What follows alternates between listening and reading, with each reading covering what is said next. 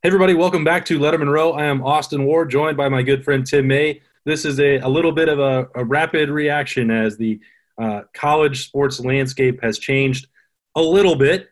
Uh, maybe not as much as the NCAA would have you believe, but it is a, a notable change that uh, you know Gene Smith and Dr. Michael Drake were part of this working group that was working towards name, image, and likeness uh, compensation for players. It's been a long time coming. Tim and I have talked about this as a possibility for a long time. Uh, Gene Smith joined that committee and that working group last year when it became obvious with other uh, you know states starting to pass legislation to move towards this to allow uh, players, most notably college football players and college bas- basketball players, to cash in on their own name uh, in any number of ways. Uh, now they're finally saying that they can. But Tim, uh, you know, well, first of all, you've covered the sport a long time. So how significant is today that the NCAA is finally changing some amateur rules? And B, uh, we can d- dig into a lot more from there. But what was just your initial takeaway from that conversation this morning? Well, it's, it's significant in the fact you remember last fall when uh, some of this stuff was starting to trickle out that the NCAA might be considering it. You know, I, you know, I asked Gene Smith. You know, uh, they kind of brought this on themselves by kicking the can down the road. And he was, you know, he basically said, "You're, yeah, you're right," but it's it's hard to get. Uh, you know, how many schools are in, in, in the NCAA now? I've lost count, but in the you know, just in the uh, FBS, the or it's not the FBS, but Division One for football, there's what 128 or 130 schools, and it's hard to get even that number of people to agree on changing rules to the extent of making uh, money available to players that wasn't there before. And uh, you know, we'll get into the the Pandora's box. It truly opens in a moment, but I think it is it is significant. It is definitely a milestone in the progression of uh, for major college football and basketball players, without a doubt. How much this is going to affect soccer or women's lacrosse or anything like that, you know, probably not very much. Maybe initially, just when people are jumping on the bandwagon, but uh, you know, it's it's significant in the fact that this ju- does uh, allow players to, in essence, uh, trade on their own on their own uh, on their own significance or their own reputations.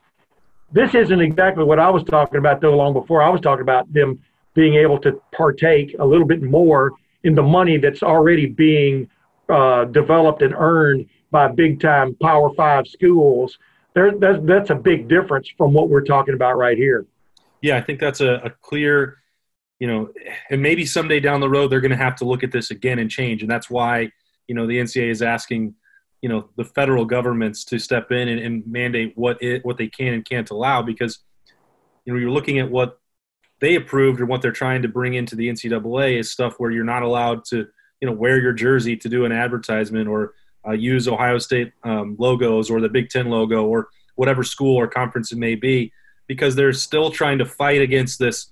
Um, you know, you're not an employee; that the schools right. are compensating them directly. At some point, I mean, that's the last wall that's standing. I think at some point that may well come crumble down. Um, but this is the, a step towards that to try and hold it off. I don't know how much longer it'll last, but that's why you kept hearing this word. Gene Smith was hammering it over and over guardrails.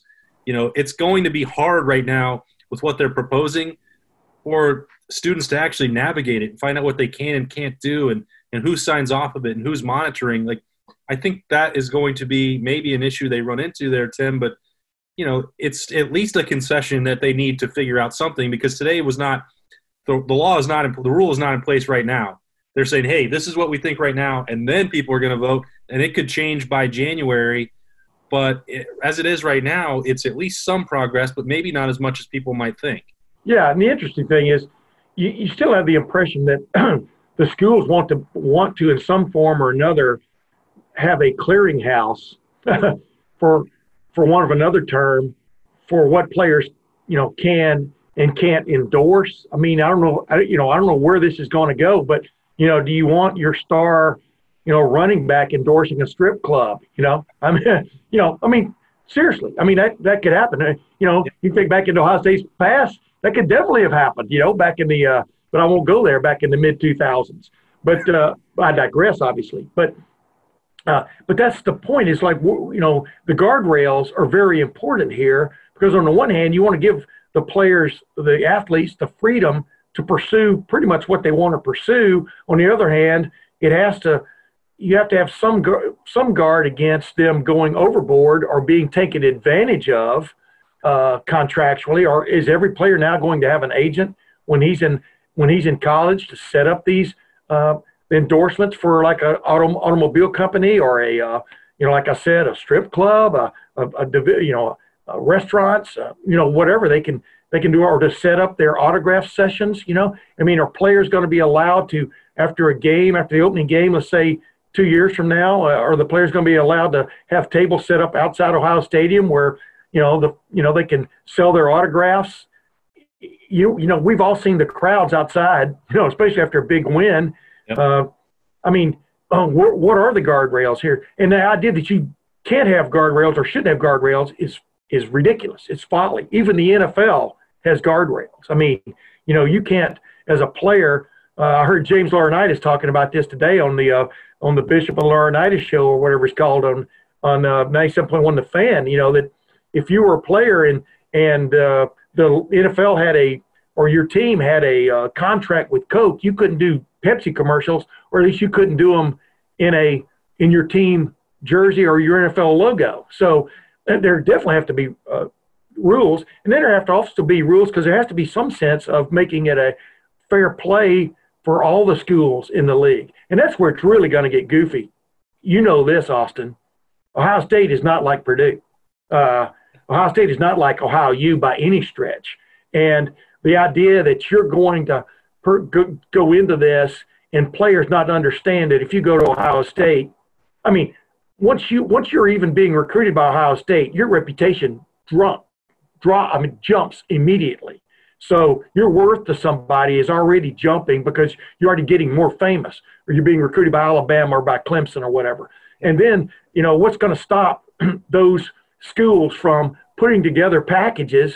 Hey, if you come here, you're going to get a car. You're going to get a car dealership endorsement. And but just think, man, if you lead the league in rushing, you're going to get even more. You know what I mean? I mean, uh, you've got to have some some kind of like you know guidelines, rules about that, but will those stick in court? I don't know.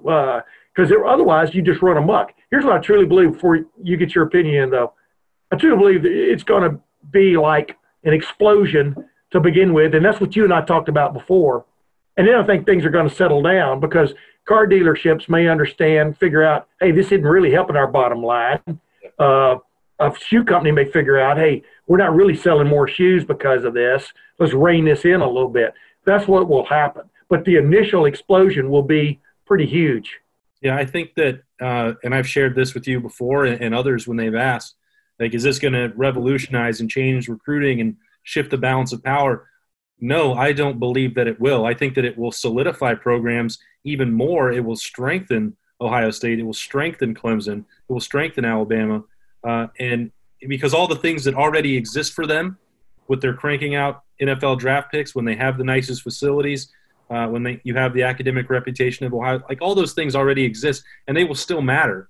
And if you're trying to add on top of that, you know, Ohio State has more compliance officers than almost any school in the country. They will help navigate players through that. I mean, that's getting way in the weeds, but they, if you factor in the metro area of Columbus, like Ohio State is only going to benefit from this. Well, the other argument is, uh, does Nike want to just buy a program like Oregon? And, and well, in some ways it already has, but it can't turn its back on Ohio State. It can't turn its back on Florida or the Jordan brands or Michigan because it if it starts favoring one school over the other, you're going to go look for a different you know company to make your stuff. Well, yeah. what about uh, Chicago or or Rutgers? Like, couldn't businesses help fund that? Uh, there's more Ohio State fans in Chicago than there are Northwestern. If they wanted a, a spokesperson there to appeal, Justin Fields is still going to be the pick over pick anyone on Northwestern's roster, Clayton Thorson or you know whoever from the past. You know, any Ohio State player is going to carry more weight. So, from that perspective, I think you know you've seen it with T. Boone Pickens in Oklahoma State, and you know some oil money that changes some things for for programs in Texas, and you know that's a whole other argument with the economy right now that I'm not even going to get into. But you know that stuff, businesses have to see a return on it, and where would you most likely see that? You're still yeah. going to see it at the schools that have the best coaches, have long attracted the best players, and have the most commitment to winning. You can't build that overnight or sustain it, in my opinion. And I, I think that's, you know, to your point, maybe there you see people that pony up to get a five star to go to whoever, Colorado. I don't know, but you're not going to do that over the long haul because it won't make sense and it's not going to really help turn them into an overnight sensation. And this is what this is what's interesting too. Like thought, you know, I wrote a story long ago for the Dispatch, Columbus Dispatch, from one of our game. I think it was a game day cover story uh, about how who was the biggest name in town. This was back then. Who was the most recognizable name in town? Rick Nash, the star, number one draft pick of the of the Columbus Blue Jackets, or Terrell Pryor. Who would you recognize on the street in Columbus more readily? Rick Nash, and that's an NHL professional uh, team, uh, or Terrell Pryor, uh, the quarterback then of Ohio State. Whether you liked him or not, he was extremely well recognized, as even he found out. Uh, but uh, you know that's what's different about about Columbus and Ohio State than like Northwestern in Chicago, um, Minnesota, uh, Minnesota Gophers in Minneapolis. You know, uh, that's what sets big time college football programs, especially apart. You know, or Duke basketball. Those players are really, really recognizable. They can do more from a promotional standpoint if you're a business than, uh, you know, like right now, Justin Fields or Foligno, you know, from the Blue Jackets. Who's yeah. more recognizable? Who's who has the chance to be the, the Heisman Trophy winner and possible number one pick if there in fact is a season this coming year? Uh, Justin Fields. You know, it's it's crazy what the, the, the box you're opening here, and uh, and the the thing that you can do that and just let it be a a free for all is crazy. That's why as as uh, Gene Smith said, you have to have rules. I mean, because the 130 play the 130 128 130 schools in the in Division One, you got to give them some semblance of an of a level playing field, even though we all know that that doesn't exist. Right. But you have to play. You know, the reason you have to do that is like you brought up Oregon. People have to have people to play. You know, you can't just have eight teams out there. you know, and then uh, I mean, you can, but that wouldn't last very long because uh, most of them would have losing records. So, uh, you know, it's just it's just to me, it's just that moment. This is a definite uh, not fork in the road, more like a cross, more like a crossroads. Uh, you know, you're going to take this right hand turn here now, but where's that leading? nobody really has a grip on. And but we're definitely headed into a strange new world. That is for sure. You and I and Berm one time had a uh, Jeremy Birmingham had a conversation in the hall with a an Ohio State assistant coach who will not be named, but like he said, you know, uh, if you move to this point, and this is where we've gotten to now, where a guy has an endorsement deal with a uh, let's say a car dealership in town, and they want to shoot his commercials, you know, at one point in the in the uh, day, and he's got to go to class because he has to maintain eligibility. I mean, you can't just say, well, this is pro football, forget about class even. And he's got football practice and meetings, but he's got to work in his uh, his either his appearance or his uh, commercial shooting time uh, into his day or his week. You know how coaches are. You know that's not going to go over real great if. Uh, but we'll. But if it's the superstar, which will be that guy, that'll be the guy you're talking about here you probably aren't going to put up with it, right? Because he's a difference maker. He's the reason you are where you are. But to think that this isn't going to like just kind of throw things into a little bit of a disarray is really naive. Yeah, there are going to be lasting uh, and, and, certainly dramatic changes inside locker rooms, inside uh, athletic programs as everybody adjusts. I think that in the long haul, and we're going to probably talk about this a lot more on your podcast in the coming weeks, that the amount of money is probably not going to wind up being all that significant to the players, except for a couple few. I think that there are great opportunities for, uh, you know, volleyball players or, or, golfers or whoever to start providing individual instruction. Um, maybe yeah. they're allowed to do some events, and that's great. I think that stuff should absolutely happen, uh, and that's the fact that they're willing to make those concessions is notable right there. But when we're talking about the sport that you and I have covered for our, you know, professional careers, thinking about all the ways that this will uh, you know reach out and spiderweb and impact college football is you can't even forecast how difficult that will be but they at least took one step here so i think we'll we'll probably yeah. process some of this tim and we'll get back to it uh, let me give you one more example before you sign off uh, sure. though i remember when i was i've told you the story before i was staking out ryan miller and i from channel 10 i they I just ended up getting in the van with them because they were the same place I was one day, and uh, uh, I can't remember the uh, can't remember the photographer. We were sitting outside uh, Maurice Clarett's uh, rental condo or whatever it was back when he was under investigation, yeah. and there were some little kids in the neighborhood. They came riding by, and, and we just started talking. I started talking to the little kid. I said. Uh, well, are you surprised that that, that uh, Maurice has got this like really nice? It was like an orange, you know, day glow orange uh, uh, orange metallic, let's say, uh, vehicle. I can't remember what it was. Uh, and he and he goes, no. I go, why? He goes, he goes, he said, he said straight face. He goes, he's the biggest name in town. You know, the biggest sports star in town. And I started thinking, you know, it's been that way. I remember coming back from a road trip, uh, and we were flying. We used to have our own planes at the dispatch long ago, and we're landing, and I'm thinking Keith Byars. We forgot what game it was, but Keith Byars had just had a hell of a game. And as we're coming over the lights of Columbus, I'm going, you know what? the biggest name in town right now, all these lights and everybody, probably people watch this game, is Keith Byars, you know, and he really couldn't cash in on that, at least legally. These players couldn't. Legally, as in NCAA rules, I'm talking about. And uh, so it's been, the conversation has been out there forever. Why aren't they able to make something of, you know, and we all know the rumors and some of the proven things that where you've seen them get money under the table, over the table, around the table, things like that. I'm not talking about Ohio State, but around the country. You've seen those things happen. Well, you know, just pull the covers back on that, you know. Uh, and that's why I think this is a good move because it takes that aspect of it, that aspect of players selling memorabilia to get tattoos and Ohio State going on big time probation for it.